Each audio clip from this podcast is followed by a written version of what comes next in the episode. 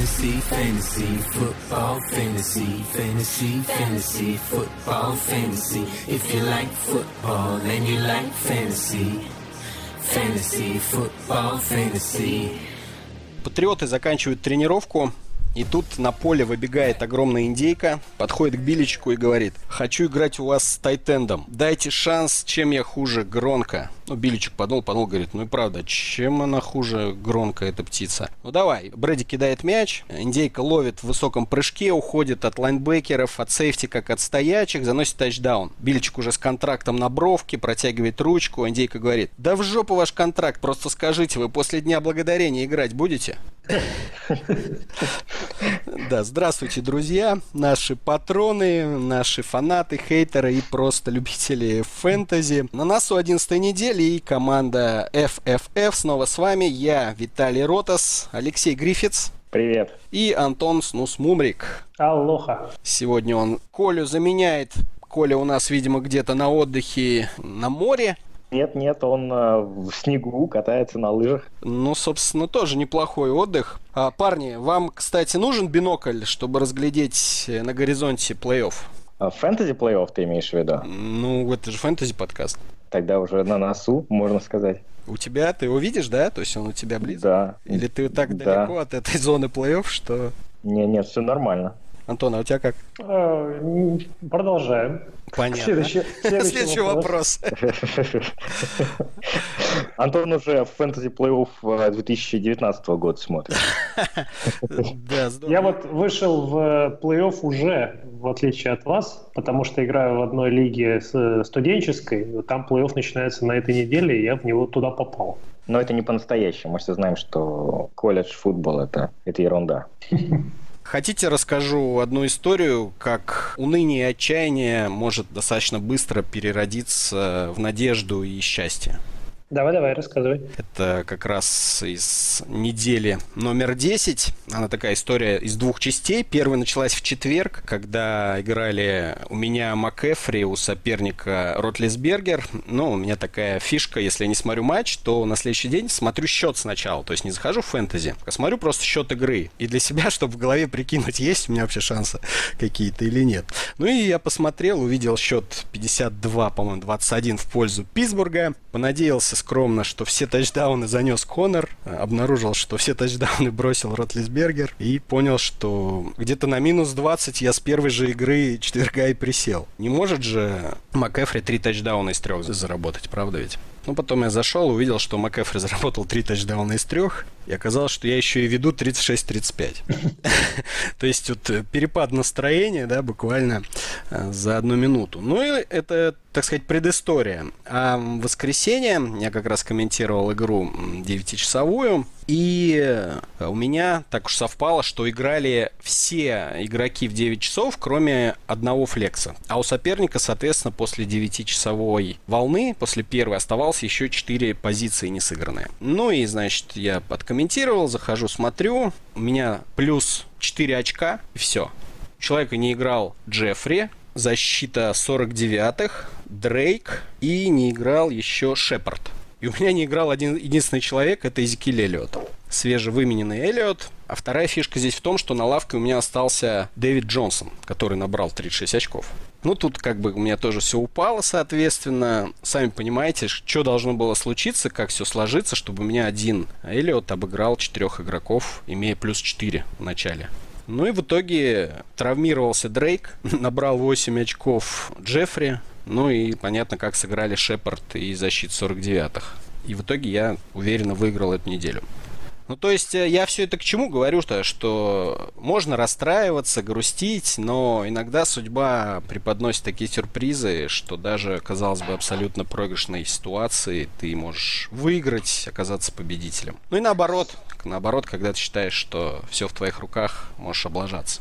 Ну, у меня похожая была история на этой неделе. У меня оставался а, один эрц, у, у соперника было очень большое преимущество. Я уже, так знаешь, понимал, что не отыграет эрц, потом проснулся, значит, прочитал, что эрц набрал 40 очков, встрепенулся, начал проверять, и оказалось, что я все равно проиграл 3.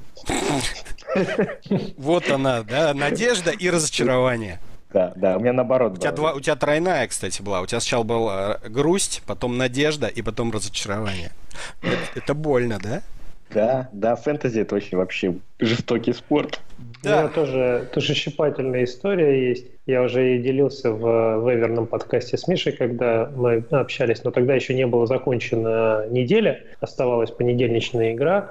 Так вот, э, у меня в системе NFL Rus на скамейке остался э, Ален Робинсон, который набрал 31 очко, а в старте оказался Трейкон Смит, который набрал баранку. Так вот, я сейчас посмотрел, посчитал, если бы я поставил Робинсона в старт вместо Смита, то у меня была бы ничья.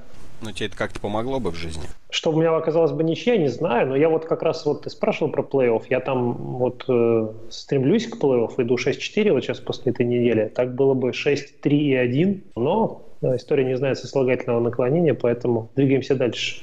Да, давайте двигаться дальше к новостям. А, не все они с травмами связаны, к счастью. Начнем, наверное, с самой раскрученной. Левион Белл не появился в а, расположении Питтсбурга и полностью пропустит сезон 2018. Владельцы Конора счастливы открывают шампанское. Что тут сказать? Человек выбрал дорожку и пошел по ней до конца. Посмотрим, что будет весной.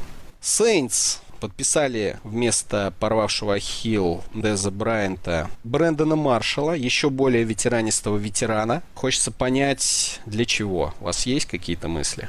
Ты знаешь, э, все хотят понять для чего, и пока мало кто понимает. Я вот как болельщик Нового Орлеана совершенно не понимаю, зачем нам нужен старый, э, немощный, ведь э, немощный ресивер, которого выгнали из Сиэтла, у которого тоже проблемы с, на позиции с ресивером. Я до сих пор вот, ну, не знаю, в раздевалке дядька, который будет там настраивать молодежь, так вроде Брис есть, не понимаю не приходит в голову ничего, никакой, никакого логического объяснения, зачем его подписали в середине сезона. Ну, глубины нету на, на скамейке, может, только поэтому. Ну, ты абсолютно правильно говоришь. Но ну, мне кажется, тут наоборот все э, довольно логично. У Сейн сейчас два принимающих, по сути, это Майкл Томас и Трекван Смит. И третьего ресивера просто нету. Ну, вот просто нету. И, соответственно, для глубины добавили Маршала. Ну, выйдет он там а, в Red Zone на 15 снэпов. Ну, да, у нас да. там Остин Кар есть, который там даже что-то поймал в прошлой игре. Э, но да, вот за этими тремя, в принципе-то, никого нет. Теперь Слушай, есть Брэндон Маршалл и его Слушай, Антон, ведро с песком. Я думаю, даже если на поле будет э, у вас выходить только один ресивер, то вы все равно будете выигрывать матчи. Так в том-то и дело, что мы вроде и так неплохо играли. Ну, не знаю, но для глубины вот да. Не знаю, у вас тайтен, Я... тайтендов там гора, вы можете спокойно там э, с тремя таями выходить на каждый снэп. Ну да, у нас есть еще Тайсон Хилл.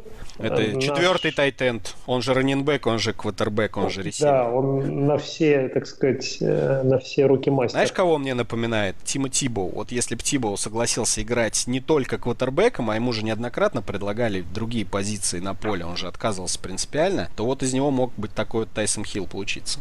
Может быть, может быть. Знаешь, мне вообще кажется, что он опередил свое время, да, вот таких вот квотербеков, универсалов. А во-вторых, возможно, он бы стал первой ласточкой, если бы не Джон Элвей, который традиционно губит карьеры всех квотербеков Денвера. Мне кажется, во многом пострадал здесь Тибо из-за того, что попал не в ту франшизу. А, ну, вы немножко забываете, что основная проблема Тибо это был а, медиацирк, который за ним ездил. И это очень доставало все команды, в которых он играл. Даже какая-то была такая инфографика в то время прикольная. А, количество упоминаний того или иного игрока. Так вот, э, Тибо опережал всех там Брэди и Мэннингов э, вместе взятых по количеству упоминаний. Знаешь, э, Америка — это бизнесмены в первую очередь. Я думаю, они только счастливы были, те, кто занимается мерчем там и другими вещами, что у них в команде есть такой раскрученный медиаперсонаж. Все вопросы-то были к тренерам по поводу Тиба, к игрокам по поводу Тиба, а немножко это считали, наверное, тренера деструктивным. Ну ладно, мы немного уехали в другую да, да. сторону. Давайте к фэнтези Купер Кап порвал кресты и, ну, соответственно, до конца сезона. Он меня, кстати, да, был в одной лиге, увы. Что у нас получается-то? Джош Рейнольдс, учитывая тот факт, что фараон Купер э, только что вернулся из списка травмированных, поэтому я, наверное, не буду учитывать этого персонажа в части... Рэпер, рэпер фараон да, да, да, да, да. Рэпер фараон Купер не будет, наверное, тем человеком, который сможет отнять снэпы у Джоша Рейнольдса, но вот таким человеком может быть э, Джеральд Эверетт. Как вообще видится ситуация сейчас? Для Рэмса это очень серьезная потеря. Дело в том, что они играют с три ресивера 99% снэпов. Это с большим отрывом больше всего в НФЛ. А, сейчас а, будет на поле находиться вместо а, Капа Рейнольдс. Видимо, Вудс уйдет, будет больше играть в слоте. Рейнольдс, ну, вряд ли повторит продуктивность Капа. Защитам будет немножко проще, они смогут сосредоточиться на Вудсе и Куксе. Тайтенды, кстати, да, начали набирать в последних играх, э, зарабатывают э, тачдаун, у них не, немного приемов, но в Red Zone они используются прилично. Ну, я думаю, что мало что поменяется на самом деле для атаки э, баранов, потому как у них э, Кап хоть и был важной фигурой, но не, как это, не, не ключевой, я бы сказал. Нет, кто заберет снэпы? Джош Рейнольдс. Скорее он поделит с Вудсом и Куксом. Смотрите, вот была статистика. Поровну. Статистика, значит, ведь уже из-за травмы боковых связок пропускал Купер Кап три недели на шестую, седьмую и восьмую, и тогда пики были пики по количеству таргетов. Сначала на шестой неделе у Эверетта, у него подскочило с средних 3-5% до 19%, и затем на седьмой-восьмой пошел спад. И начиная как раз с 7-8 пошел пик у Джоша Рейнольдса, у которого было там 4, тоже 5%, подскочил до 16. Я так думаю, что в зависимости от различных матчапов, как там их э, видят на бровке Рэмс, то в одной, то в другой игре выстреливать будет по очереди либо Рейнольдс, либо Эверетт. Ну, для меня, вот, честно говоря, больше всего акции поднялись, наверное, у Вудса из э, всей, всей, э, всего Лос-Анджелеса. Ну, понимаешь, если Странно, они играют все время в персонале э, в одиннадцатом, да, то по-любому им нужен третий ресивер на поле, но вряд ли будут они его выпускать э, Рейнольдса только ради того, чтобы он просто бегал. Нет, это понятно. Другой вопрос, что у него, возможно, не так много химии с квотербеком, поэтому я думаю, что он будет доверять тем, кому, кому он привык доверять. Вот и все. Ну смотри, когда не было капа, он э, сделал два тачдауна, 61 ярд. Ну, у него было, да, у него было 84 и 88% снэпов в эти две игры. То есть он там четко был прям третьим ресивером. Ну, я его подобрал, кстати, вместо капа. Пришлось мне за него заплатить аж 9 баксов. Давайте дальше. Стефан Дикс тренируется. Он пропускал девятую неделю, потом был боевик. Сказал он репортерам, что он знает, что точно сыграет. Правда, он то же самое сказал и перед девятой неделей. Но вот сегодня прошла информация, что он уже вроде бы даже без ограничений на практике работает. А у Патриотов э, Тайтенд Дуэйн Аллен травмировал колено, пропустит несколько недель, и сейчас большой вопрос, сможет ли Гронк, во-первых, восстановиться достаточно, чтобы без риска его выпустить на поле, а все-таки мы понимаем, что Биличек готовится к плей-офф, и если будет такая возможность теоретически, он лучше бы еще Гронка подержал на лавке. Но вот кем менять Гранковский в том случае, если он не сможет играть? Его будет, будет ли вообще Тайтенд у Патриотов на поле? У индейка, раз... индейка может быть, да? Индейка. Вариант. У них как раз поправился Джейкоб Холлистер, который пропустил большую часть сезона. Это третий Тайтенд. Он неплохо выглядел в пресизоне. Вот в последней игре 22 э, снэпа сыграл, но приемов, э, таргетов не получил, правда, в свою сторону. То есть, если и Гронко эту игру будет попускать, то вот он у них единственный живой тайтенд. Но это только, как ты говоришь, от отчаяния, да, таких можно поднимать и ставить? Да, да, да, это однозначно. В это надо быть в очень сильном отчаянии. Хорошо.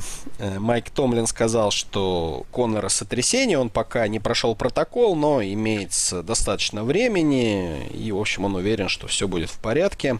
Но, с другой стороны, он также заявил, что постарается побольше использовать на поле пятый раунд раненбека Джайлина Самуэлса. У него уже против Пантер было 4 таргета, 5 попыток выноса. Ну, понятно, что он, конечно, Конора никаким образом не заменит, но если вот у вас есть место на скамеечке и хотите какого-то handcuff а подержать, то, мне кажется, Джален Самуэлс вполне себе неплохая кандидатура. Тренер Ravens Джон Харба заявил, что Джо Флака не тренируется из-за травмы бедра, но при этом пока нет никакой уверенности, будет играть Ламар Джексон либо Роберт Гриффин. И, может быть, даже Флака будет играть, потому что Харба сказал, что Флака а, не нужны тренировки. Если он будет готов, то по здоровью то он будет играть понятно, что если будет Флака готов, то в любом случае выйдет он, но вот просто я читал много, ну, аналитика, не знаю, назовешь это или нет, но скорее профанации, кричащие о том, что скорее поднимайте Ламара Джексона, он вам вытащит сезон, затащит вас и так далее. Вот вы как к этому относитесь? А я к этому отношусь, э, в принципе, нормально. То есть, если Ламар будет играть, то он действительно может быть QB1. Просто за счет э, того, за счет ног и за счет того, что он, а, наверное, самый крутой квотербек-атлет, которого когда-либо увидела лига. Что-то Ты... терзают смутные сомнения насчет Ламара. Знаешь, я тебе так скажу, э, станет Ламар топчиком в конце этого сезона или нет, 50%. Э, либо станет, либо нет. Мы не видели его в деле и понятия еще не имеем толком, что он из себя представляет на поле и в составе команды НФЛ. Конечно, говорю про потолок, что шанс, шанс у него есть. Если у него на пасе все будет хорошо, как нас уверяют некоторые болельщики Балтимора, то ногами он доберет. Знаете, у нас сегодня не будет традиционных рубрик вроде Sell High Buy Low, но вот присовокупим сюда Алекса Коллинза. Я вот как раз считаю, что если Ламар вдруг будет стартером, то нужно задуматься о том, чтобы заполучить Коллинза, Ламар, квотербек двойной угрозы, причем, как мне кажется, одна из угроз, а именно пас, это такая символическая угроза, все-таки основная будет от ног его идти, я думаю, вот здесь как раз у Алекса Коллинза появятся отличные шансы для фэнтези зарабатывать намного больше очков, чем с флака. Все так, да, потому что защите придется а, не, не только вынос от раненбека закрывать, но и вынос от квотербека. И исторически действительно есть цифры, которые показывают, что с бегающим квотером а, раннеру живется проще. Да, так что если вы прям таки верите в Ламара, поверьте и в Коллинза и постарайтесь его раздобыть еще. Остались несколько часов до закрытия трансферного окна в фэнтези-лигах, ну а может быть у вас оно закрывается там не 16, а 23 ноября, поэтому у вас еще целая неделя будет. Аарон Роджерс, причем интересно, да, Аарон Роджерс считает, что Packers нужно продолжать использовать Аарона Джонса как можно больше. Интересно, что это заявляет квотербек. Как вам? Ну, там давно уже ну, тренер-то играющий фактически. Или я ошибаюсь, Леша?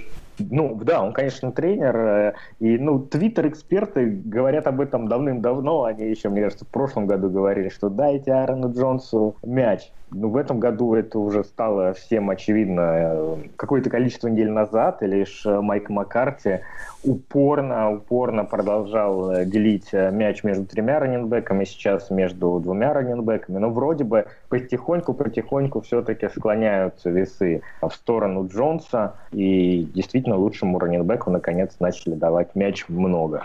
В этом плане он очень интересно расцвел к плей-офф и может зарешать ну, они, по-моему, уже склонились. Э, в, в прошлой игре у Уильямса, Джамала Уильямса было, по-моему, то ли два, то ли три касания мяча. Что-то такое. И предыдущую игру тоже уже Аарон Джонс. Поэтому можно сказать, что это уже состоявшееся событие. Я не очень понимаю, как заявление Роджерса, как-то на это может вообще повлиять. Ну, но, но он просто, наверное, уговаривает Маккарти, что не, не меняй, не меняй, да, да, да. все как есть. Все пошло нормально, да?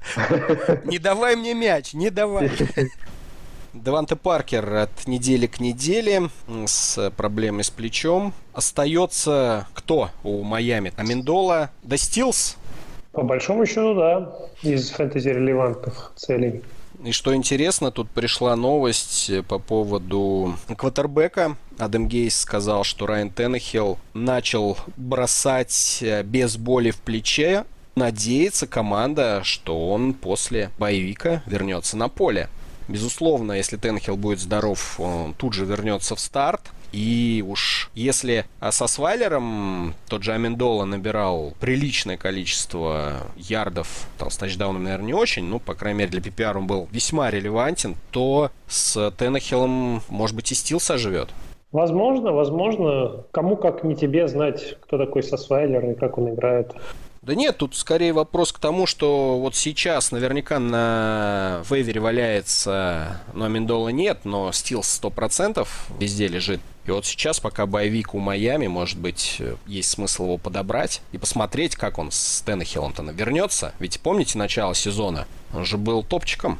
А, ну, и однозначно стоит, э, потому что там просто кидать больше некому. А все-таки он больше на коротких маршрутах работает далеко кидать тоже нужно.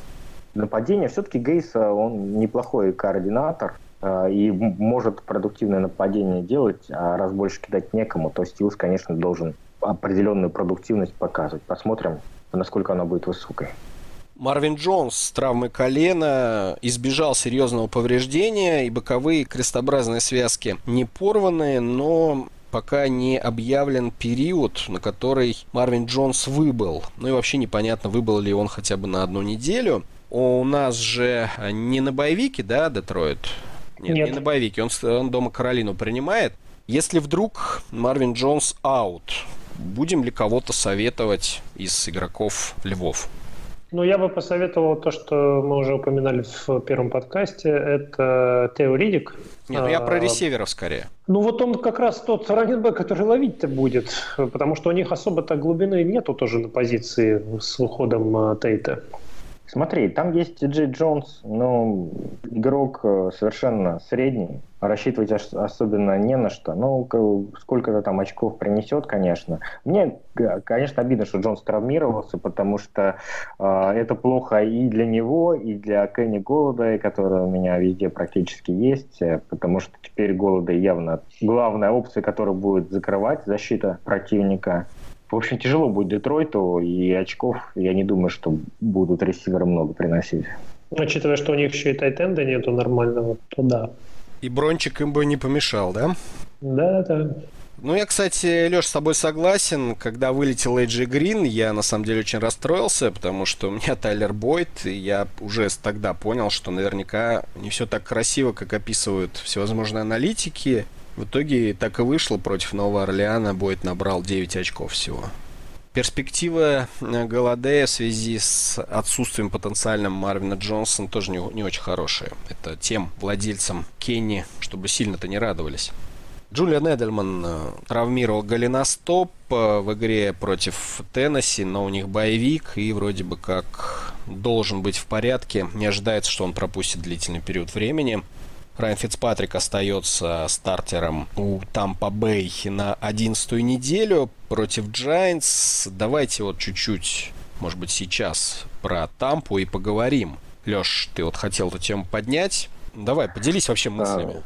Да, в Стампе очень смешная на самом деле ситуация, потому что там сменился плейколлер. Если до этого коллировал координатор нападения, то сейчас Дирк Кеттер забрал эту функцию себе. И как бы результат налицо. А результат это то, что команда нападения Тампы набрало больше 500 ярдов, и тем не менее они заработали сколько? Три. Всего лишь. Три очка. Лишь, всего лишь три очка. Конечно, э, гениальный абсолютно плей-коллинг. Ты смотрел матч?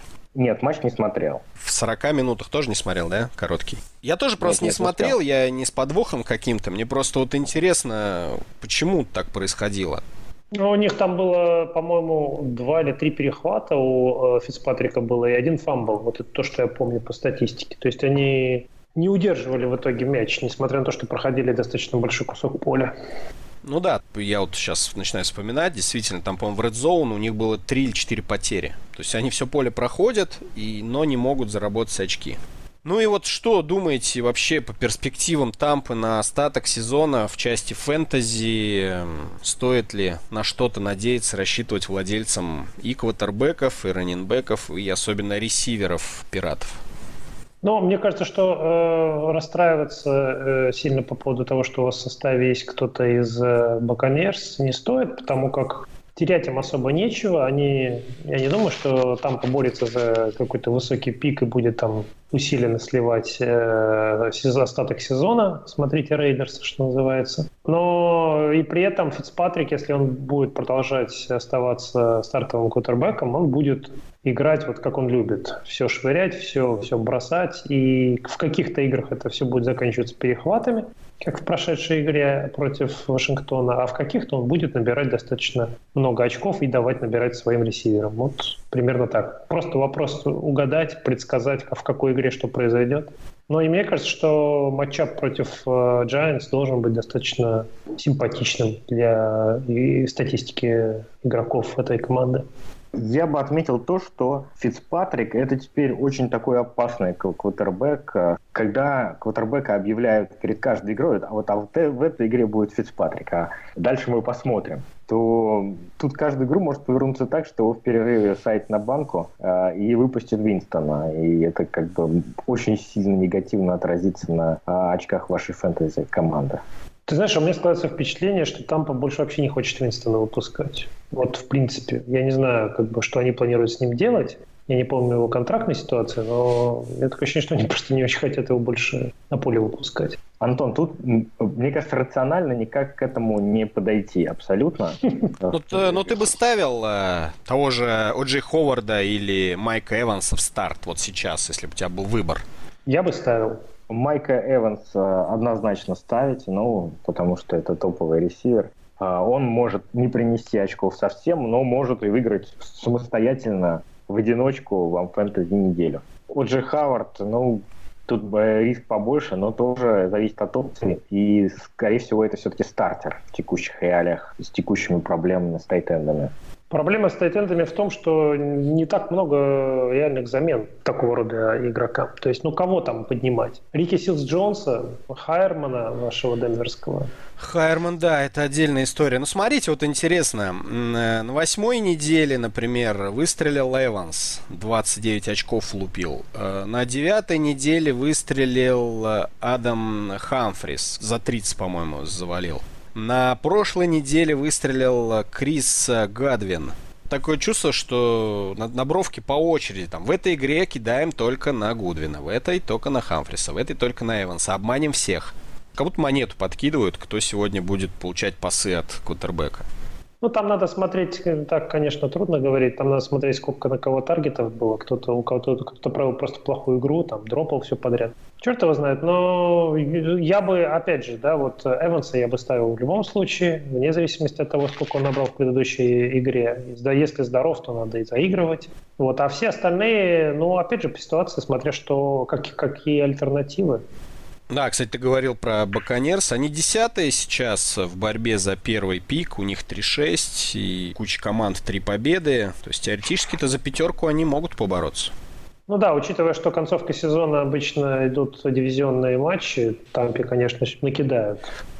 Ройс Фриман вернулся к тренировкам. Раненбэк Денвера. Во многих лигах он на вейвере, кто-то подбирает его после боевика, кто-то даже не подбирает, учитывая, что его драфтовали там в третьем-четвертом раунде. Я и сам считал, что он будет э, номером один, но вот как-то не оправдал он. Да и травмы еще помешали. Не знаю даже, стоит ли задумываться владельцам плохих раненбеков, э, чтобы поднять Ройса Фримана. Ну вот у меня к тебе такой встречный вопрос. Как, кого бы ты выбрал? Э, Ройса Фримана у себя в команде иметь или Фрэнка Гора? Ну, скорее Фримана. У Виталика такие раненбеки в его команде, что он просто сейчас это... Я на такие глупые вопросы не, не отвечаю. Не-не, ну это реальная ситуация, потому что Фрэнк Гор тоже валяется около вейвера, то его поднимает, то Не, ну слушай, но он и не предполагался номером один, согласись. Я согласен. А Фриман-то как бы рассчитывался, и никто с него вот этот бренд Белкау не, не снимал. Все-таки Филипп Линса играет больше на приемах, Делил он снэпы с Фриманом только потому, что у Фримана не все получалось, а не потому, что Линдсей настолько крут. Если у ну, Фримана слушай, пойдет дело, то и Линдсей получит значительно меньше снэпов, чем он сейчас это получает. Поправь меня, пожалуйста, если я не прав, но мне казалось, что у Фримана начало этого сезона более-менее неплохое было. Ну, у него, да. может быть, две недели было ничего, но на этом и все.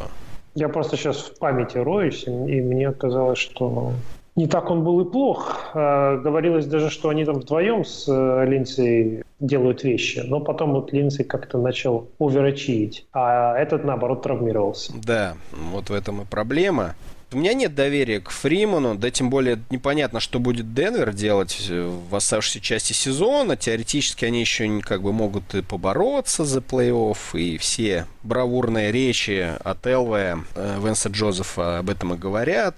Я вот открыл его статистику, он получал ну, где-то в среднем порядка 10 попыток выноса за игру, и за 7 игр, которые он сыграл, он сделал 4 тачдауна ну вот у него в этих играх и был более-менее приличный результат. Где ну, он не флекс... зарабатывал тачдаун, там у него был меньше да. 10. Это флекс, флекс опция для меня, вот по статистике. Нет, я к тому, что в принципе, друзья, если вот э, действительно у вас сейчас э, лежит на вейвере Ройс Фриман, до сих пор он никому не нужен, попробуйте, подберите, кто знает принципе, это не человек, который handcuff, это все-таки э, со-стартер, поэтому он будет играть, будет получать приличный объем снэпов, и, кто знает, может быть, выстрелит в одной или в другой игре, и как раз перед плей-офф вам это поможет. Рэндалл Кобб, задняя поверхность, э, уже точно не сыграет на 11 неделе. Деванте Адамс, Маркес Вальдес Скентлинг, Джимми Грэм. Ну, наверное, все, да? Ну да. Больше никаких новичков мы сюда впихивать в зеленой форме не будем. Извини, можно я пару слов вернусь к Давай. Фриману? Я посмотрел его дальнейшее расписание, собственно говоря, ваше. Значит, Чарджерс э, на следующей неделе туда-сюда я бы не рискнул, особенно после травмы выходящего игрока ставить. На выезде. Да, а вот дальше Питтсбург дома, по-моему... Дальше борьба за первый оверолл.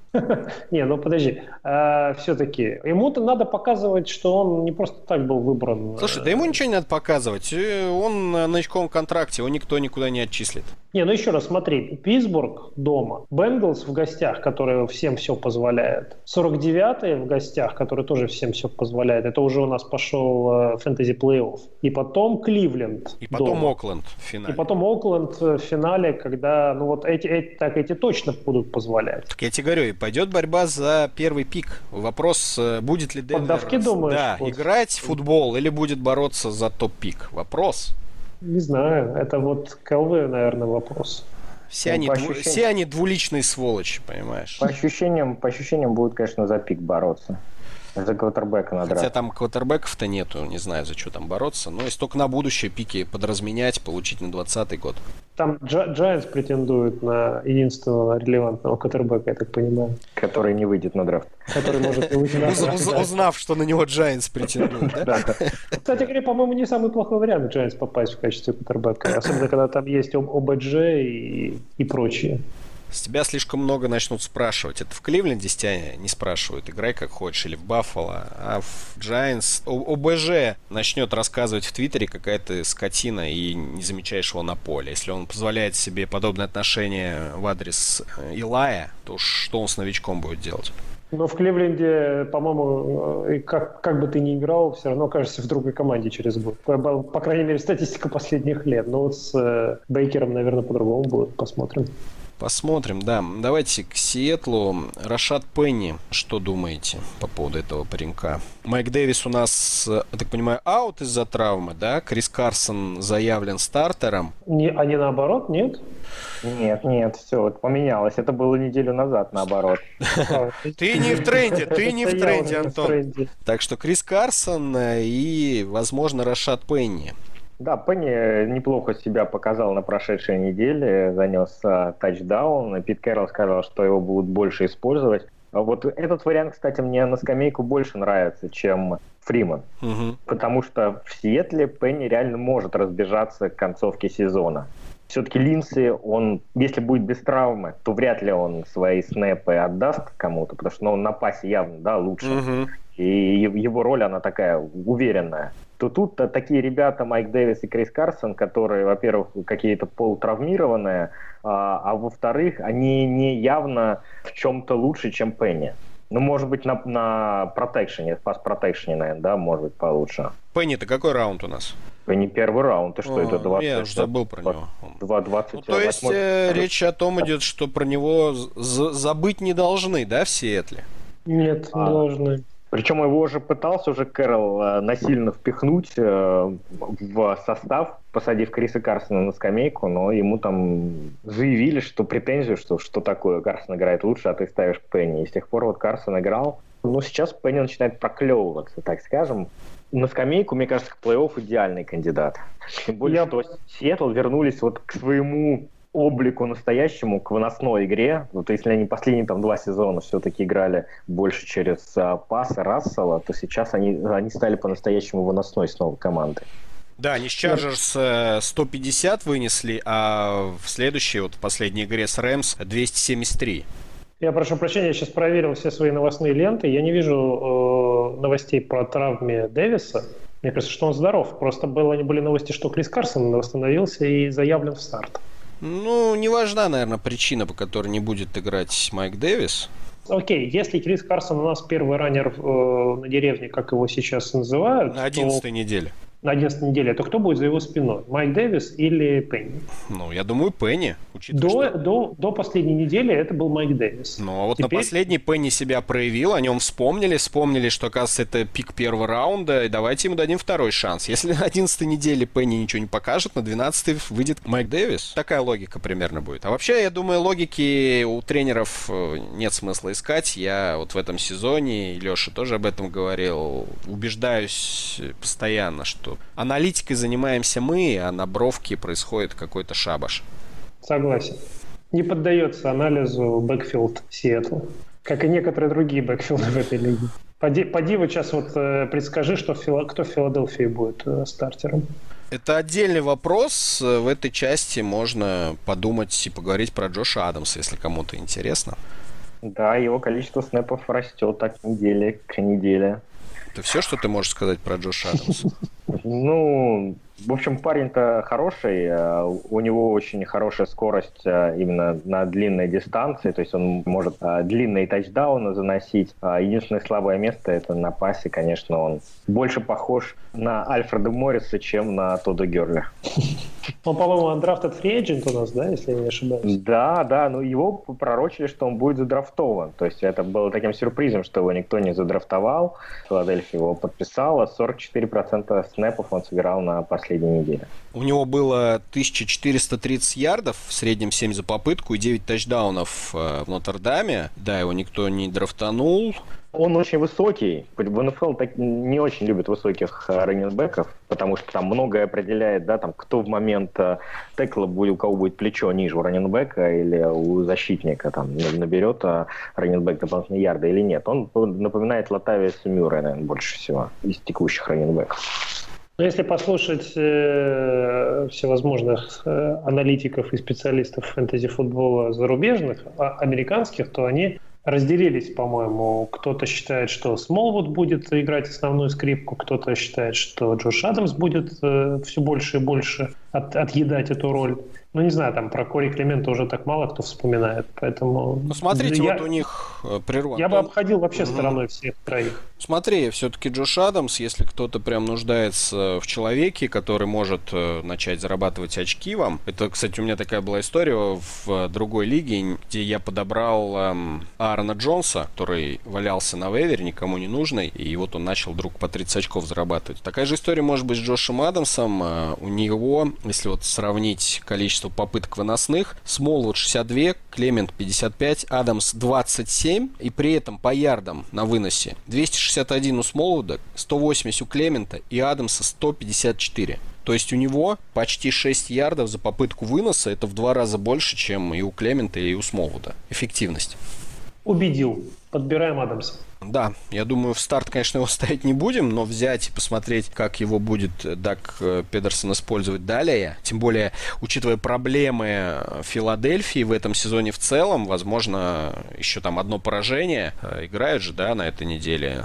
Да, да с Новым Орлеаном как раз, с твоими. Да, да, да. Вот они на выезде сейчас сливаются, получают 4-6 и закрывают вопрос о э, втором чемпионском сезоне и начинают наигрывать состав на сезон 2019. И вот здесь вполне себе разочаровавшись или, например, поняв, что из себя представляет и Смолвуд, и все остальные раненбеки, начнут Джош Адамсу давать шанс смотреть, можно ли рассчитывать на этого парня в следующем году. Согласен. Я не буду возражать, если они проиграют на этой неделе. Да даже если ты возражал, они проиграют на этой неделе. Заносите квартиру. Слушай, ну это, может быть, э, Маршал помешает, нет? Одна, одна надежда у Иглс, что Маршал вмешается во всю эту историю. Ну ладно, наверное, с травмами и новостями все. Добавлю разве что напоследок цитату Дага Болдвина, который сказал по поводу своего колена, что оно не болит. На прошлой неделе я проснулся и впервые понял, что я не ощущаю боли. Я ее чувствовал каждое утро на протяжении четырех месяцев и забыл, что такое утро без боли. Так что всем бояться, Даг Болдвин на тропу войны выходит. Но это классная новость, это классно. Он, а, ему прогнозировали очень крутой сезон. Некоторые говорили, что у него, он будет лидером по таргетам вообще в НФЛ. А, и, конечно, подкосила его травмы, которые, которую он получил летом. Рад я за него. Надеюсь, что действительно он, он а, покажет хороший футбол. Может быть, даже где-то он на вейвере, на вейвере валяется, потому что пока он очков набирал, ну, так себе. Да не, ну вряд ли. Такие, вряд ли, да. Да, я думаю, что... Разве что в каких-нибудь вообще днищенских лигах, но я думаю... На 8 что... команд. Да, да, но в таких лигах, я думаю, у вас и без Волдвина неплохой составчик. Ну что, давайте тогда по следующим вопросам пойдем. У нас, наверное, таких прям тем сегодня не заявлено. Тема «Хорошо ли отдыхается Коле на лыжах?» Виталик, ну давай обсудим твою команду в э, системе NFL Rus. Ты, конечно, нас э, сегодня удивил, когда дал ссылку на свою дружину. А я удивил это мягко сказано. Прям прифигел, учитывая, что ты играешь на первом уровне системы. На втором. Это, на втором. На, на втором, а, ну все равно это там совсем прям слабых игроков нет. А вот я вам перечислю состав Виталика. Квотербек Патрик Махомс, это ладно еще, да, тут э, его можно было драфтовать. Повезло, повезло. Дальше идем. Раненбеки. Давид Джонсон, Кристиан МакКефри, Зики Эллиот. Дальше даже не буду читать. Почему? А Карим Хант? А, Карим Хант он обменял. Вот на... А, вот сейчас, да, да. сейчас я ресиверов перечислю, будет понятно. Значит, ресиверы. Майкл Томас, это уже чувствуете, уже четвертый первый раунд идет. Майк Эванс, Тайлер Бойд и Эммануэль Сандерс. И только и вот на, на позиции Тайтенда вот... Э, Дно какое-то. Дыра, да, дыра. А, это Джек, Джек Дойл.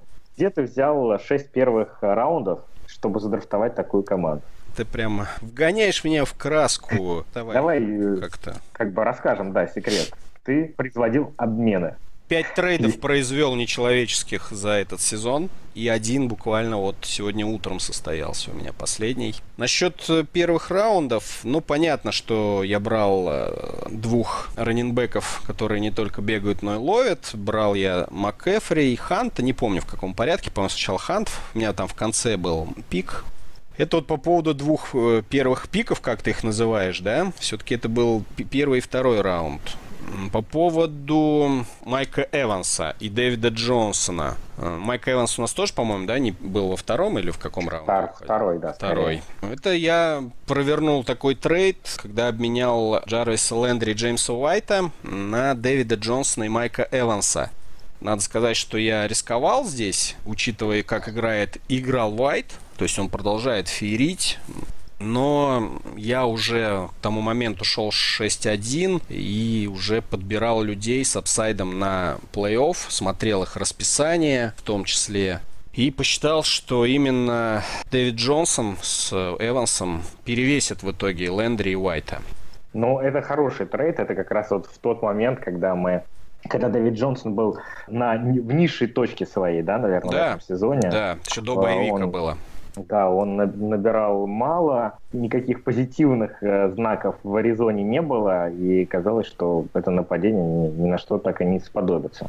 Смотрю на состав Виталия. Э, э, вот у него сейчас стоят, у тебя сейчас стоят, Виталик, все ну, игроки на эту неделю, угу. да? Причем ты не поставил Майка Эванса еще пока. Я пока думаю, да. Он или Бойд. Меня так вот, у тебя из всех игроков, э, если не считать Тайтенда, нету ни, ни одного игрока, у которого было бы меньше 140 очков в этом сезоне. Ну, я не знаю. Леш, по-моему, он приплачивает вот э, своим контрагентам, с которыми сделки заключает. Мне кажется, что вот он, когда присылает трейд, там еще вот реальные деньги участвуют в трейде. Ну нет, я не настолько фанатею от фэнтези, чтобы еще реально деньги приплачивать. Но просто нужно выбрать правильный момент, найти правильных людей. Я как-то уже говорил, что в каждой лиге есть э, как минимум там 4-5 человек адекватных, с которыми можно разговаривать, которые не считают, что вот именно их ростер это золото, а у тебя одно говно, и любой из э, твоих предложенных вариантов это заранее ты меня хочешь кинуть. Есть у нас такие тоже игроки. Ну, это, в принципе, становится понятно сразу же после первого запроса. К счастью, у нас есть Telegram. Можно напрямую задать вопрос, не закидывая вот эти вот трейды в системе в ожидании, ответит кто-нибудь или нет. Можно прям написать сразу, как считаешь, вот такой вариант тебе интересен. По ответу становится понятно, надо разговаривать с игроком или нет. Вот. Ну, я еще отмечу, что трейды были с четырьмя разными командами. Не кого-то одного Виталик доил. Ну, слушай, ну комиссионер э, присутствует. И знаешь, что самое интересное? Э, из всех вот этих трейдов больше всего споров и разногласий вызвал самый первый после третьей недели, когда я отдал Купера и получил взамен Ларри Фиджералда. Ты не представляешь, что творилось в чате. Там дошло все до главного комиша, прям вот решали, достоин ли Купер Ларри Фиджералда или нет. А вот такие трейды, вот как я Эллиот получил, да, я же отдал Ника Чаба, Фанчеза и Бертона, по сути, за двух игроков, за Эллиота и Дойла. Вот он, например, ни у кого вопросов не вызвал и спокойно этот трейд прошел. Это было еще до или после того, как э, Карлос Хайт отправился из э, Кливленда прочь? Слушай, я не знаю, это было после восьмой недели. Когда ушел Хайт, не скажу. По-моему, уже ушел к, к этому времени, но если я могу ошибаться сейчас. Я просто к чему? Я ценность Чаба на момент трейда, пытаюсь, трейда пытаюсь определить. Чап а... набрал как раз-таки неплохо. Он набрал вот э, после того, как я его обменял, по-моему, 15 очков, и вот последнюю неделю он тридцатку сделал. То есть он, в принципе, uh-huh. в цифрах Эллиота сейчас находится. Вот если бы две недели последние брать. Ну да, да, окей. То Просто что... сейчас вот уже, если глядя, сравнивать этих двух раненбеков, ну, я бы, наверное, выбрал все равно Элита, но Чап очень сильно, конечно, поднялся. Ну, опять же, понимаешь, тут ниды надо людей смотреть. Вот человека нужно было, у него там прилично было поражение, у него вот э, один из последних шансов был, ему нужно было выигрывать практически все игры оставшиеся, чтобы зацепиться за плей-офф у него по боевику там вылетало несколько игроков стартового состава. Вот, например, Дойла я забрал, он был на боевике. То есть я его просто забрал и посадил на скамейку. У меня там Рид, по-моему, играл. Вот. А ему нужно было именно выигрывать вот эту девятую неделю. И он ее, кстати, выиграл. И Бертон тогда заработал, и Фанчесс, и Чабб. В общем, ему это помогло. То есть нужно просто подгадывать ситуацию. Вот, а последний трейд я сделал, как я уже сказал, вчера. Договорились, мы сегодня провели его. Мне нужно было усиливать ресиверов. Вы видите сами, что там у меня Сандерс, Бойд и э, Майк Эванс. Нет, его еще не было. А, и Майк ну, Эванс был. И Ларри Фиджеральд. Из них мне надо было трех ресиверов выставлять. В общем-то, у меня, кроме Сандерса, ни на кого особой надежды не было. Я хотел кого-то из топов, но понимал, что за это придется заплатить. Но имея Ханта, имея МакЭфри, Дэвида Джонсона и Эллиота, я был готов с одним раненбеком расстаться. Я просто выбрал топовую опцию Майкл Томас на Ханта, и все прошло. Ну, здорово, здорово. Я думаю, что э, вот твоя команда и твой рассказ – это наглядный пример того, что э, сделки нужно обсуждать как минимум, да, и не бояться их проводить в том плане, что это, во-первых, усиляет ваше впечатление от э, фэнтези-сезона, а во-вторых, э, как говорят э, любители фэнтези за рубежом, э, вы лигу не выигрываете на драфте. У меня, по-моему, остался один человек с драфта. Нет, двое. МакЭфри и Сандерс. А, и, и Махомс. Вот три человека у меня осталось из задрафтованных. Угу. Был еще Хант до последнего держал его. Но вот Бойда я с фри э, Agency подобрал. Не, ну были и провалы. Например, я сделал э, на пятой неделе. Да, одну, одну игру ты проиграл, да. После этой игры я понял, что что-то с ростером надо делать. Нет, я имею в виду были провалы по трейдам. Например, я после пятой недели решил рискнуть. У меня, как вы поняли, с раннинбеком было нормально. И у меня еще на лавке был Филипп Ли, Линдсей. И я попытался сыграть на апсайт на Девонте Фримане. Обменял его на Фримана, но, увы, тот через неделю ушел в список травмированных до конца сезона. Но я не сильно расстроился, потому что меня бы все равно Линдсей не играл. Он бы сейчас сидел на лавке. Вот сейчас Ита Смит сидит. Я его, собственно, вместо выбывшего Фримана и подобрал. Но вместо Ита Смита у меня бы сейчас сидел также Линдсей. Никакой разницы. Что можно сказать? Становитесь нашими патронами и будете торговаться так же, как Виталик. Да, становитесь патронами, я вам напишу, ссылки скину, вернее, скину переписку, какие нужно задавать вопросы, как начинать... Онлайн-вебинар. Как, как начать разговор перед трейдом? Вот такой вот вебинар. Не, на самом деле, ребят, серьезно, насчет трейдов, это действительно, мне кажется, второе после драфта. Вот мне наибольший кайф доставляет фэнтези драфтоваться, готовиться к драфту и сам процесс драфта. И второе по удовольствию это обмен, когда вот у тебя есть цель, Э, Причем человек не хотел, вот, например, я опять же вернусь к последнему трейду, Томаса отдавать. Он сказал, что это у него традиция такая, держать обязательно в составе игроков Нового Орлеана топовых, и вот он везде во всех лигах их держит, и Томас он не готов отдать. Э, в общем, там Хулио Джонс еще был второй у меня вариант если уж совсем не согласился человек. Ну вот, когда ты ставишь цель и идешь к ней, и достигаешь ее, и утром смотришь, у тебя уже этот человечек в составе, это вот такой кайф. Ну, то есть, да, ты в заложники взял жену его, детей, и, и все, и все нормально, Томас у тебя в составе. Слушай, у человека хант. О чем ты говоришь? Может быть, он еще в плей-офф, как он мне сказал, увидимся в плей-офф, сказал мне. Понимаешь? Поэтому а кто знает. Нет, я сказал, давай лучше в финале. По сетке он может как раз в финал выйти. Я тоже могу. Не, ну, с другой стороны, понимаешь, когда ты собираешь подобный состав в тройне, в пятерне обидно будет, если по какой-то, по какому стечению обстоятельств ты вдруг э, вылетаешь из плей-офф. Обидно, что только этот Жестко. состав ты в следующий сезон забрать не сможешь. А вы в курсе, кстати, что в системе у нас есть команда, которая идет 10-0? Нет. Вот есть такая одна команда. До этих выходных было две, двое шли, по-моему, 9-0. И вот после десятой недели одна осталась с нулем поражений. Ну, наверное, хорошая команда. Не такая, как у меня. Более везучая зато. Да. Давайте дальше. Да, хватит говорить о... Приятном. О Ротосе. Давайте уже поговорим о настоящем футболе. Футболе и расскажем нашим слушателям, как готовиться к плей-офф, к фэнтези плей-офф. Ну, я, может быть, пару таких э, банальных, но тем не менее советов дам. Во-первых, надо изучить расписание команд э, на те недели, когда у вас плей-офф. То есть это обычно, если я ничего не путаю, 14, 15, 16 недели, да, три недели у нас да. плей-офф. И, ну, во-первых, если вы играете с, в лиге с защитами, то подберите заранее, посмотрите, у кого, у какой защиты будет э, хорошее, удачное расписание против слабых команд.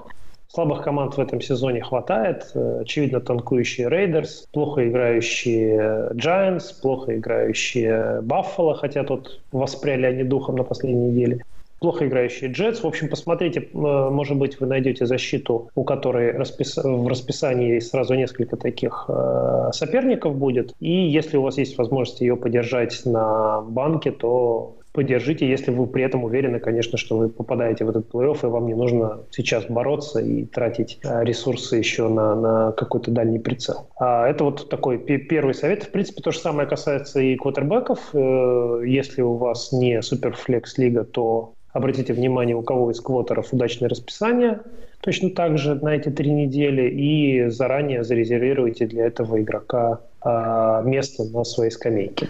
Тут, тут можно сделать следующим образом. Можно подобрать пару квотербеков, то есть вашего основного, и э, к нему бэкапа на ту неделю плей-офф, да, которого, в которую у вашего основного квотербека плохой матчап. То есть это будет, они так будут дополнять друг друга. Если, если заранее это сделать, то можно вполне с подобрать сильного квотербека. Ну, еще, может быть, один э, тоже такой достаточно банальный э, э, совет. Если у вас есть в составе, да даже если нету, а какой-то звездный, допустим, раненбэк, ну, скажем, я не знаю, там, тот Герли, да, то э, подобрать его сменщика, его бэкапа. На случай травмы у вас, соответственно, вылетает ваша звезда, но у вас есть возможность поставить его сменщика, особенно если это в сильной команде э, игрок, да, вот как с Мальком Браун, если я не ошибаюсь, да, у нас да. Рэмс сменщик Тода Герли. Вот э, посмотрите, если такой игрок свободен на вейвере, и опять же ваша скамейка вам позволяет, то засташить такого игрока, возможно, имеет смысл. На самом деле, по расписанию это достаточно серьезная вещь. Не стоит думать, что, ну, неважно, с кем там играют, все это вилами на воде писано. А все-таки есть определенное влияние, как ни крути. С более сильной ты командой играешь, более слабой, и не в целом там суммарно по всем позициям, а нужно смотреть по конкретным. Вот, например, по последней сделке, да, опять же, я вернусь к себе любимому, ничего, Карим Хант на Майкла Томаса. Соответственно, я знал изначально, что мои оставшиеся раненбеки имеют самое легкое расписание. То есть, смотрите, у раненбеков Аризоны первое по легкости расписание, у раненбеков Каролины четвертое по легкости расписание, у раненбеков Далласа двенадцатое. Сравним это с Хантом. У Ханта 30 то есть одно из самых сложных, хуже только у Майами и Тампа Бэй. И параллельно с этим я смотрю расписание квотербека, потому что в чистоте там ни раненбэк, ни ресивер, да, сами по себе в чистом поле не играют. И опять же к Ханту возвращаясь, э, у э, квотербека Канзаса 29 по легкости или третье по сложности расписание. И опять же для сравнения у Аризона 7 у квотербека, у Кэма Ньютона второе, и у Дака пятая. То есть отда- отдавая Ханта, я знал, что мои оставшиеся раненбеки имеют намного легче расписание. Плюс я разбивал двух игроков из Канзас Сити Чифс, да, те, которые мне едва не завалили десятую неделю, набрав на двоих 30 всего лишь очков, хотя обычно они там под 60 вдвоем набирали. Тем самым я себе убрал 50% риска, оставив одного квотербека.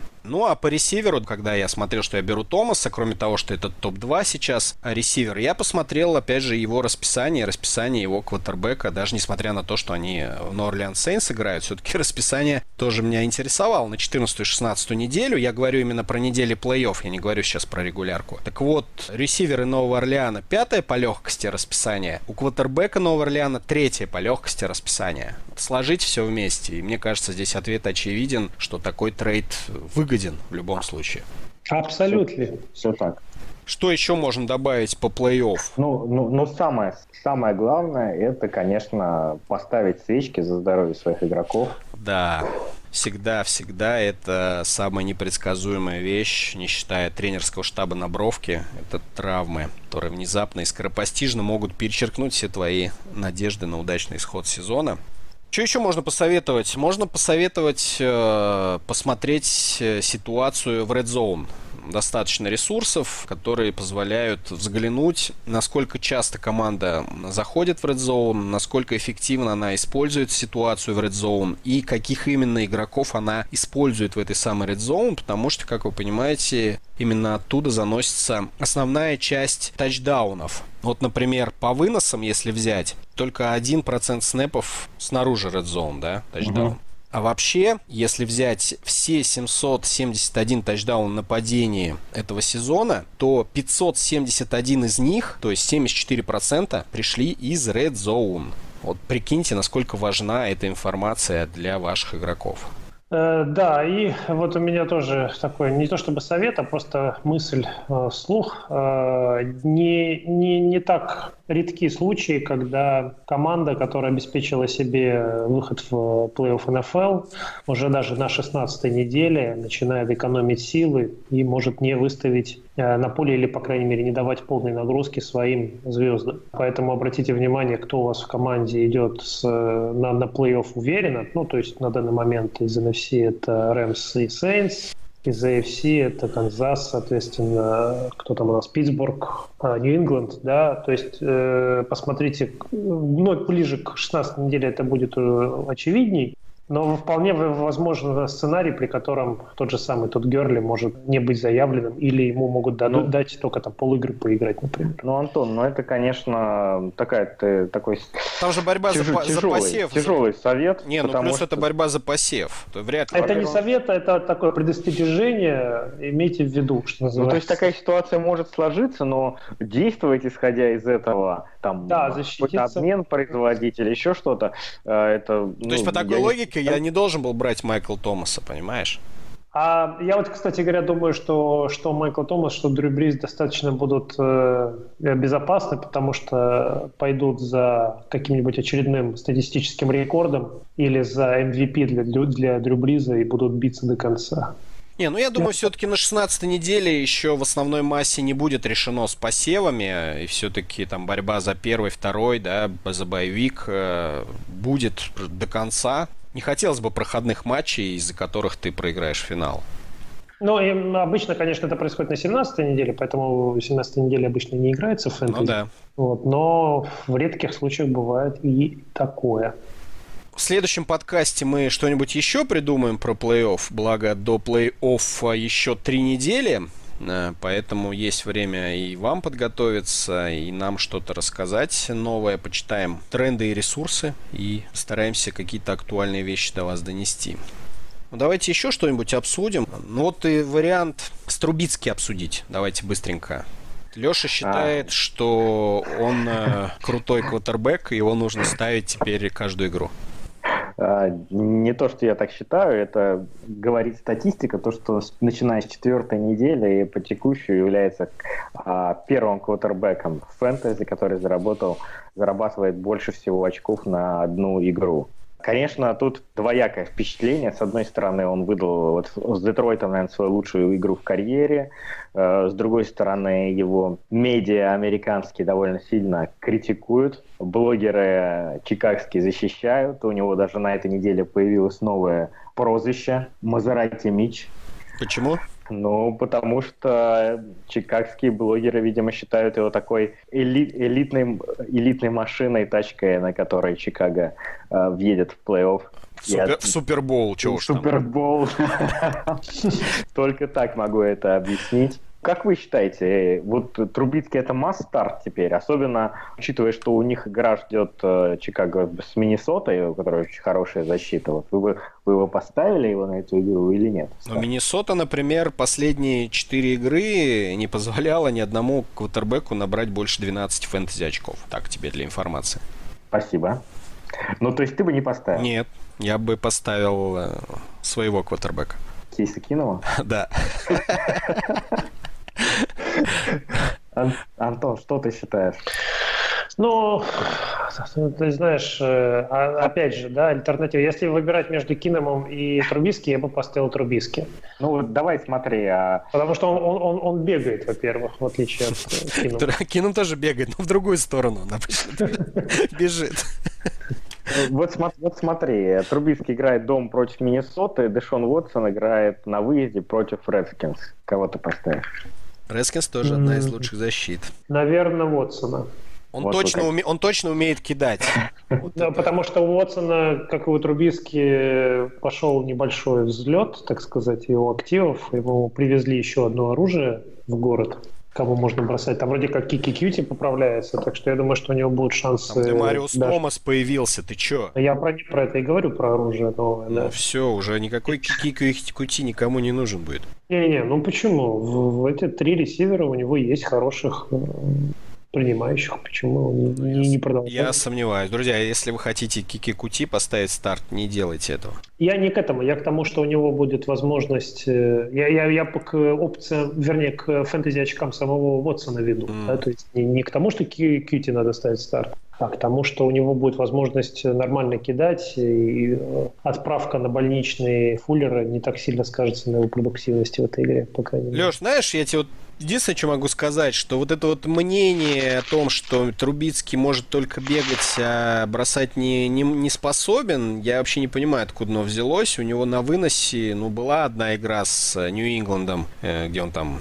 под сотню набрал по земле и с тачдауном, и все. Все остальные ты игры, вот я сейчас открываю, с Баффало 6 ярдов, с Детройтом 18 ярдов, ну, что? Нет, нет, он, он, он, э, ну, в принципе, он набирает, он уступает по выносу квотербекам только Ньютону. Второй бегающий квотербек в лиге. И в последней игре с Детройтом, например, он был лучшим раненбеком Чикаго по набранным ярдам. Ну, может, я какую-то статистику не ту смотрю. Я вот вижу 18 ярдов на выносе с Детройтом. Да. Я не то что-то смотрю.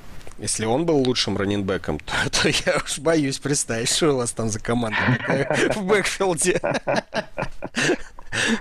Не, ну одного я знаю, это Ховард, который мне запорол э, сезон. Ну, вот у него, соответственно, да, последняя игра против Детройта 18 ярдов, до этого против Баффала 6.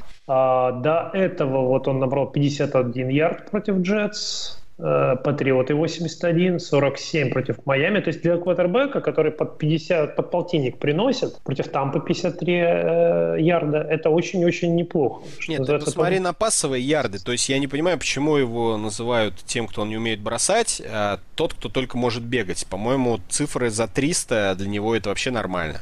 Да, я согласен. Судя по статистике, по крайней мере. Да, я вот сейчас посмотрел, ошибся, он не лучший раненбэк, действительно. Слава богу. Он, набрал, он, он набрал 18 ярдов, а Ховард 21 ну, ярд. слава богу. Да. А Коэн? А Коэн? А Коэн 15.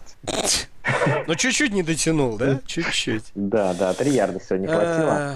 Но он тачдаун на выносе. Да, слушай, ну, да нет, Трубицкий вариант вообще интересный. Интересный вариант. Конечно, никто от него подобного перформанса перед сезоном не ожидал. Я думаю, даже фанаты Чикаго не ожидали, что он может так круто играть. Я еще замечу, что э, а, все-таки начинает что-то скликиваться в нападении Чикаго, э, начинает э, Нэги играть более интересно. То есть в последней игре Чикаго использовала huddle, no huddle. No huddle, uptempo offense, чтобы за, за Э, лучить персонал Детройта, чтобы они не, не могли там игроков поменять. В общем, э, так такого раньше не было. Вот так что начинаются такие интересные вещи. И в целом, э, пока не берусь судить Трубицки как квотербека, но нападение Чикаго интересное в плане цифр. Смотри, вот на плей-офф я тебе могу сказать по сложности расписания. У Чикаго квотербек 20 раненбэк 17 ресивер 17 тайтен 28 То есть у вас плей-офф тяжелый по фэнтези, если раскладу брать. Вот, то есть покупать Трубицки нет смысла? Ну, опять же, тут нельзя сказать это со стопроцентной уверенностью да или нет. Все зависит от того, кто у вас стартовый квотербек. Может быть и нужно кому-то. Может у кого-то, не знаю, Стэффорд, больше никого нет. Ну, возможно, да. Да нет, опция интересная. Почему не взять? Может быть, стоит взять его. Тяжелый плей-офф, да, но Рэмс, Пекерс и 49-й. Вот хотя на... Ну, Пекерс довольно сложный будет матч. У Рэмс вроде защита не сказать, что непроходимая. 49-х тоже. У них пасраж хороший. Согласен. Да нет, опция интересная, поэтому вполне себе, если у вас там... Ну, он вообще по фэнтези-то, кстати, сейчас топ-10, да, квотербек? Вот если за весь сезон брать. Если за весь сезон, то топ-8. Вот, топ-8. Да. Поэтому если у вас 7 других квотербеков, то вам он не нужен Трубиски. А если у вас все, кто ниже Трубиски, может быть, есть смысл вам подумать о том, чтобы его сменить. Опять же, как команда идет. И, может, ей нужно усилять совсем другие позиции, вкладываться там в ресиверов, раненбеков. В любом случае, Мич, Тру, Митчелл Трубицкий – это вариант, который стоит вам рассмотреть, если вы сомневаетесь в своем квотербеке на остаток сезона. Если вот вы считаете, что у него очень плохое расписание или у него очень э, плохие ресиверы, из-за которых он не будет набирать очки, то я вот, например, меня бы ничего там в голове не ткнуло, что ни в коем случае не бери Трубицкий. Я бы в вполне себе при необходимости его взял и поставил старт. Понял, Леша? Это вот совет от игрока, который такую команду собрал. Стоит прислушаться. Ну, я к Виталику всегда прислушиваюсь. Я тоже ко всем всегда прислушиваюсь, и вот благодаря вам собрал делаю, такую команду. Делаю, делаю наоборот. Ну, иногда делаю наоборот, да, иногда делаю наоборот, но иногда вот это меня тоже подводит. Давайте еще один вопросик обсудим и перейдем к вопросам от наших э, телезрителей. Кто нас показывает? Будут, будут. тотал на Канзас Сити Чифс Лос-Анджелес Рэмс от 63 больше-меньше. Есть ли такие скилл-игроки, которых мы по какой-то причине не должны ставить в старт? Ну, да, давай начнем, что 63 очка тотал – это рекордный тотал в НФЛ. То есть э, такого высокорезультативного матча э, букмекеры никогда за историю лиги не ждали. Даже от Новой Орлеан Цинциннати? Даже от Новой Орлеан Цинциннати. Да, вообще за всю историю. Я слышал статистику, что там ближайший похожий был там в каком-то 60 в лохматом году. 63-м. Возможно. Возможно, кстати. Не, я согласен. Кстати, я сейчас вспомнил, Новый Орлеан, э, Цинциннати 54 давали. Квотербеки. Не думаю, что должны вас О. смутить э, пасраж против Махомса. Он достаточно хорошо убегает и знает, как бросать сходу. И мне кажется, у него сходу это одни из лучших бросков, на самом деле. Даже не из конверта. Так что, мне кажется, это даже на руку, что ему придется много работать вне онлайн своей.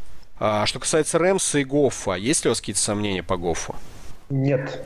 Нет, никаких таком матче наберет. Наберет. Давайте раненбеков. Тут тоже просто Герли и Хант без вариантов.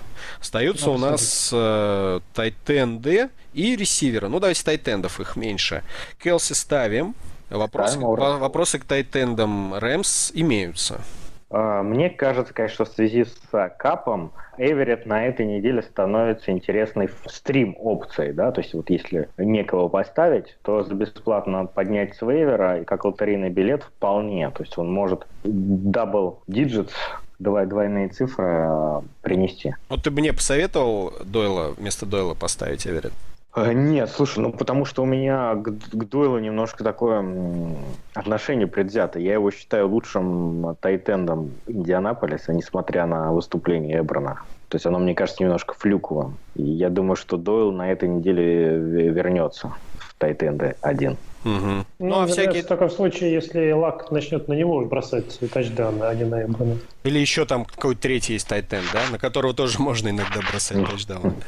Я могу сказать точно, что если у вас условный рид, э, я не знаю, кто там у вас еще, какой-нибудь Тайтенд Теннесси Тайтанс или Баффало, то, безусловно, есть смысл вам поставить. Если у вас какие-то топовые тайтенды, стабильно набирающие очки, то, наверное, рисковать нет смысла. Да, то есть если у вас какой-нибудь Херндон, да, из Джетс, или Хайерман из Денвера. Да, да. То есть лучше поставить лотерейный билет из матча, в котором будет набрано да, много очков, да, чем да, да. из э, какого-то проходного. Проходного. Да, абсолютно согласен. Так что если у вас есть э, желание получить какой-то апсайт на этой неделе, может, у вас прям проблемы на боевиках, все сидят, какие-то у вас бэкапы везде стоят, и вот нужны, нужны очки хоть от кого-нибудь, попробуйте Эверетта, может быть, вам повезет. Ну и к ресиверам. Давайте опять же с Канзаса. Хилл без вариантов. Вроде бы Сэмми Уоткинс возвращается, мы его ставим. Правильно я понимаю? Да, тоже, тоже без вариантов. Ну а больше там никого из ресиверов, наверное, обсуждать ну, нет Ну да, Крис Конли и Демаркус Робинсон. Слушай, ну даже когда не было Сэмми Уоткинса, да. ни, ни тот, ни тот не выстрелили вот на прошлой неделе. Ну да, их, их пропускаем. Их пропускаем. Ну и к ресиверам э, Рэмс. Вудс, Вудс, Кукс. Кукс ставим. И, возможно, Рейнольдс. И вот по Рейнольдсу у нас, да, тоже был вопрос как и по Эверетту. Мне кажется, из, из этой же серии, как с Эвереттом, если вам нужен upside и прям вот некого из ресов ставить, то лучше поставить Рейнольдса, чем кого-то еще. Да, есть очень хорошие шансы, потому что защита будет реально сосредоточена на Куксе и Вудсе. Да, даже на Герли не, не будут сосредотачиваться. Ну, видишь, Герли э, бегает против э, самого легкого бокса в лиге. Никто на нем не сосредотачивается. Только Новый, Новый Орлеан его остановил хоть как-то. Не, ну тут правильная логика. Если ты изначально понимаешь, что тебе Герли не остановить, но ты можешь попытаться, бросив все силы в бокс и при этом точно упустив всех ресиверов, учитывая, что там три принимающих бегают на каждом снэпе, то, конечно, ты выберешь вариант с остановкой ресиверов и с Герли уж как повезет. Поэтому, наверное, наверное, какая-то логика есть. Логика да. в этом имеется, но опять же, что на самом деле думают тренеры и координаторы, мы понятия не имеем. Хотелось бы разочек присутствовать на их планерочке и послушать, как они анализируют вот соперника. А особенно в Тампе Бэй или в Кливленде, да? Нет, хотелось бы в профессиональной футбольной команде, в профессиональной. Давайте к вопросам тогда. Из чатика Аарон Джонс, железно в старт. Альтернатива Хилтон из Индианаполиса. Я так понимаю, на флекс. Ти.Уай Хилтон или Аарон Джонс? Хороший выбор, конечно. Эм, мне Аарон Джонс нравится больше. Ну давайте глянем. Индианаполис дома принимает Теннесси. Теннесси, да. А Грин Бэй у нас... С э, Сиэтлом он играет в гостях в четверг. Ну, что меня Тюай Хилтон вообще не впечатляет в этом сезоне. Вроде бы и лак тачдауны зарабатывает, но там, по-моему, только тайтенды ловит. Да, и Тивай Хилтон не впечатляет. И матчап против Теннесси не очень приятно. Это ты по патриотам судишь? Я и по патриотам, и по другим. Он такая тягучая команда, которая не дает, и сама особо не играет, и не дает другим играть. Ну, я думаю, что если Маккарти матча в голову не ударит, и он не выставит э, стартером Вильямса, то Аарон Джонс должен э, набрать больше очков, чем э, Хилтон на этой неделе. Титаны топ-6 защита против э, ресиверов фэнтези. А Сиэтл против раннеров, мне кажется, не лучшая команда. Сихокс 12 по количеству очков, э, позволяющих, позволь, позволенных раненбека. То есть достаточно, достаточно непростая защита против раннеров. Ну, посмотрим. Э, Все-таки Гринбей, я уж не знаю, фаворит он против Сиэтла или нет, но и у одной и другой команды последний шанс э, скачать подножку уходящего поезда под названием плей-офф. Поэтому, мне кажется, тоже будет вполне себе результативная игра. Фаворит Сиэтл. Mm. Ну, из-за, дома- из-за домашнего поля, да, два очечка. Да, все так.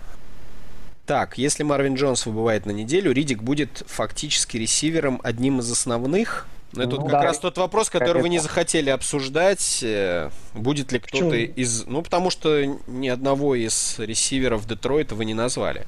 А потому что там нет никого. Ридик как раз и будет играть эту роль. Ну что, они с одним ресивером будут выходить? Все снэпы? Нет, ну будут выходить э, Ти Джей Джонс, э, Брэндон Пауэлл, ну от них что-то ждать не приходится. Я думаю, что Ридик действительно будет э, таким полуресивером. Кирион Джонсон на приеме как играет? Более-менее. Ну, делайте выводы про Теоридика. Так я, я думаю, что те, Теоридика они вообще поставят в э, слот в какой-нибудь. Кенни Голода и наружу. У меня сомнения по Теоридику очень большие, что он что-то серьезное наберет. Скорее они подготовят э, какого-нибудь ресивера э, по типу 4 паса, 2 тачдауна. Вот, вот это намного более вероятнее. Ну, чтобы у них тачдауны были, им нужно до резона доходить. Ну, вообще, конечно, у Гринбея... Не, ну через, через бигплеи. Типа, вот бросил и побежал по, по прямой, там, 50 ярдов. Что-нибудь вот в этом духе. Я смотрю, Кирион Джонсон, у него 38 с Чикаго, 7 с Миннесотой, 69 с Сиэтлом. О, 69 с Сиэтлом. Вот он вам раненбэк, который против хорошей защиты, да, от выноса играет. По земле с Сиэтлом 22 ярда Кирион всего лишь набрал, а зато 69 на приеме. То есть вполне себе релевантен он в плане того, что с ним там чекдаун играть или даже его выпускать в тот же слот, если ты с пустым бэкфилдом играешь. Не знаю, в общем, я бы на Тео Ридика не рассчитывал, вот парни считают наоборот. Я бы поискал опцию поинтереснее какой-нибудь. Кто будет стартером на 11 неделе? Роберт Гриффин 3 или Ламар? Это мы не знаем. И вообще неизвестно, будут ли они стартерами. И что делать с Крисом Томпсоном? Вот давайте лучше про Вашингтон. У Крисона Томпсона, если я правильно помню, травма ребер была.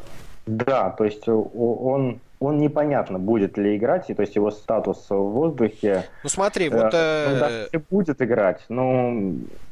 Не-не, Джей Груден вот заявил, что Томпсон из-за травмы ребер вряд ли будет играть, ну, то есть он уже сказал, вряд ли, это он сказал сегодня. То есть он точно не будет играть с Хьюстоном. Поэтому он уже пропустил тут кучу матчей. У него было всего две игры нормальных. Первая, вторая Стоит... неделя стоит ли его вообще в составе держать? Да я его? думаю, его надо сбрасывать и все. Ну или держать, действительно, если вот у вас вообще альтернативы никакой нет, а хочется апсайда. Конечно, здоровый Крис Томпсон, он вам двадцаточку-то будет приносить. Но вот будет ли он здоровый? И нужен ли вам будет э, Крис Томпсон к тому моменту, когда у нас живет?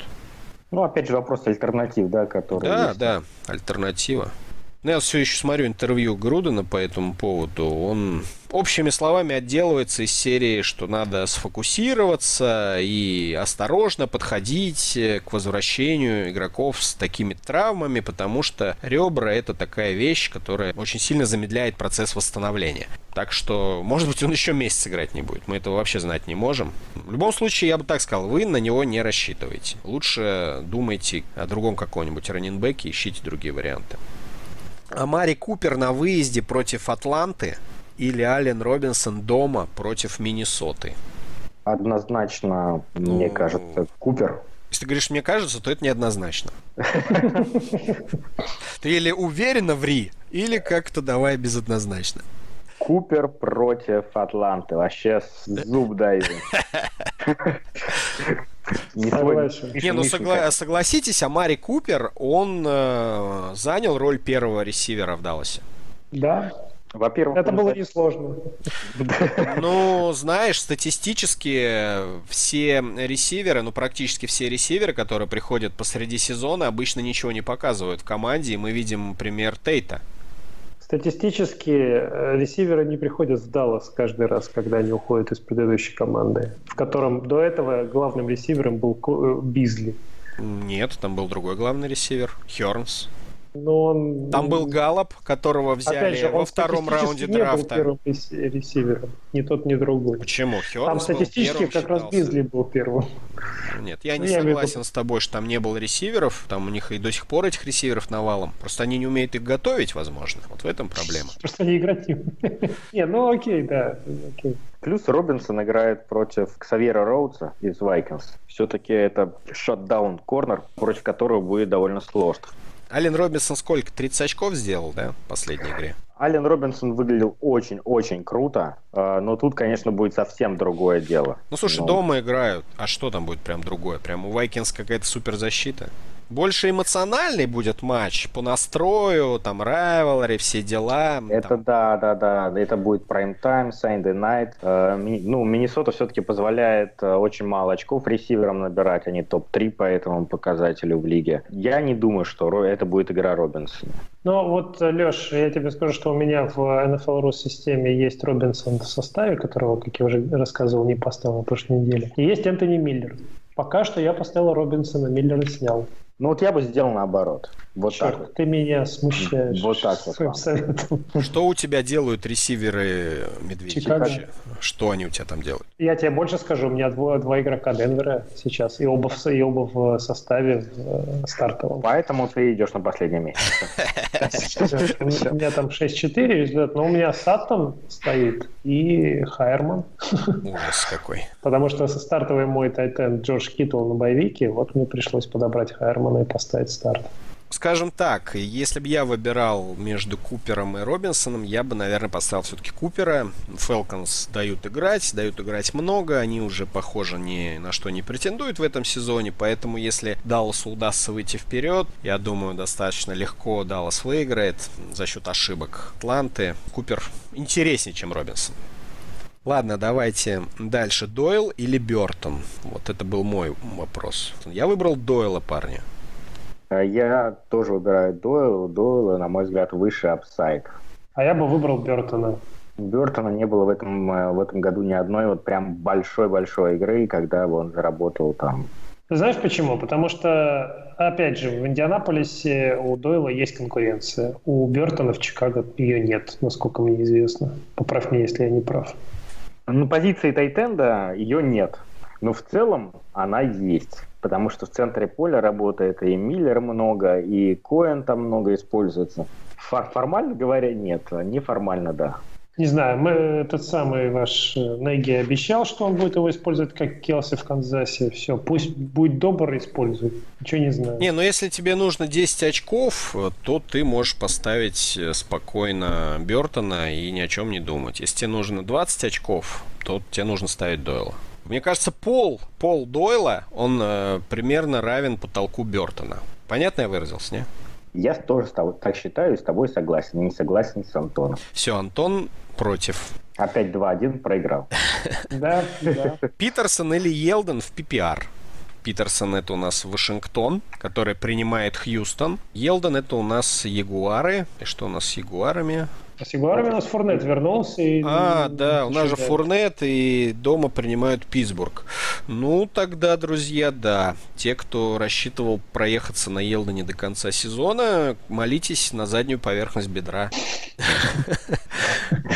Ну а что, а что я тут еще могу предложить? Тогда да, без вариантов Питерсон. Хотя что-то последние недели Питерсон тоже не торт.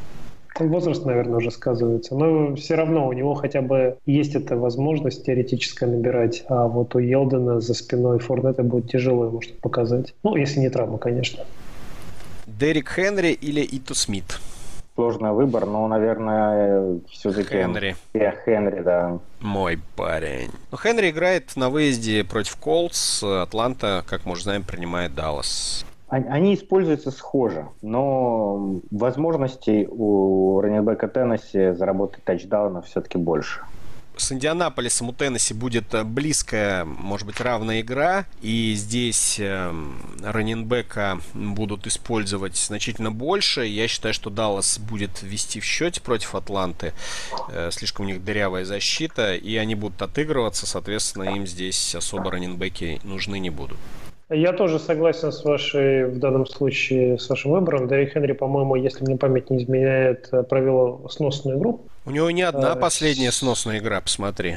Ну, против Далласа 11 очков, туда-сюда, его тачдаун, в общем-то, спас. А вот э, против Патриотов он почти 18 очков набрал, два тачдауна, 58 ярдов по земле, 11 попыток. Да, фактически он в трех последних играх занес 4 тачдауна. Вот его всплеск. Вот я говорю, вот он последние несколько матчей стал играть более-менее на то, что от него ждали. Конечно, ну, да. никто от него Герли не ожидал, но там пятнашку в среднем за игру под 20, чтобы он приносил, вот это от него ожидали.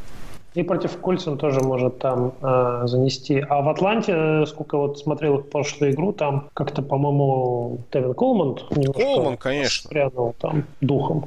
Тут даже, знаешь, как бы можно сказать, что по сути у тебя СО первый раненбэк Теннесси, да, а Ита Смит это чистый второй номер, поэтому тут даже вот по статусу игроков, мне кажется, интереснее Хенри поставить.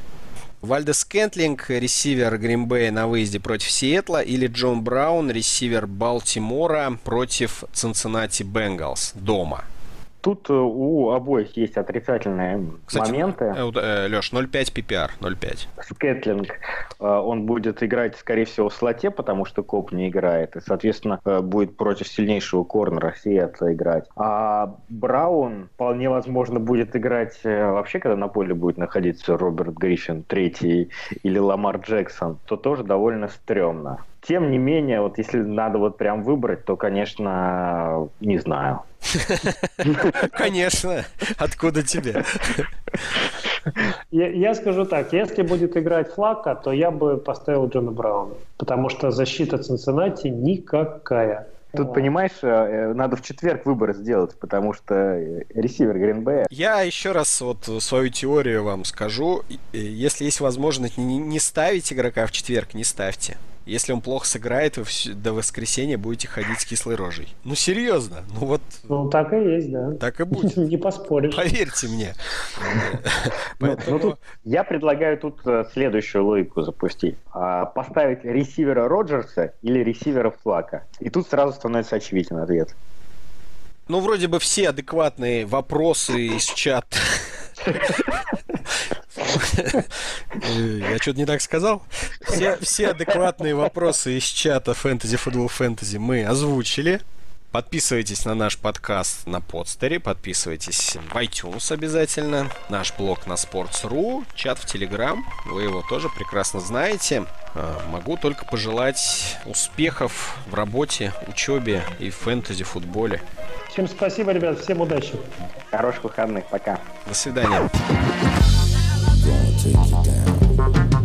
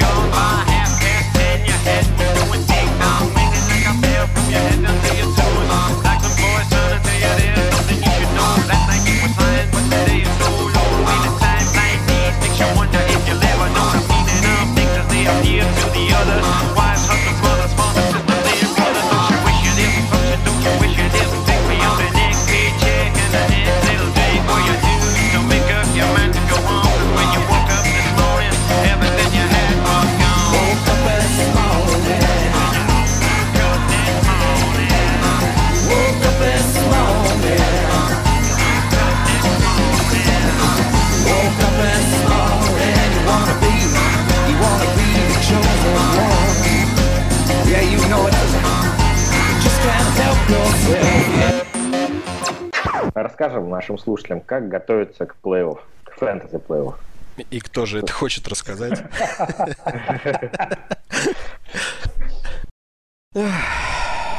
Твои вздохи, Виталик, можно будет нарезать на пасхалочку. Их очень много было. Ой, когда все это кончится. Никогда.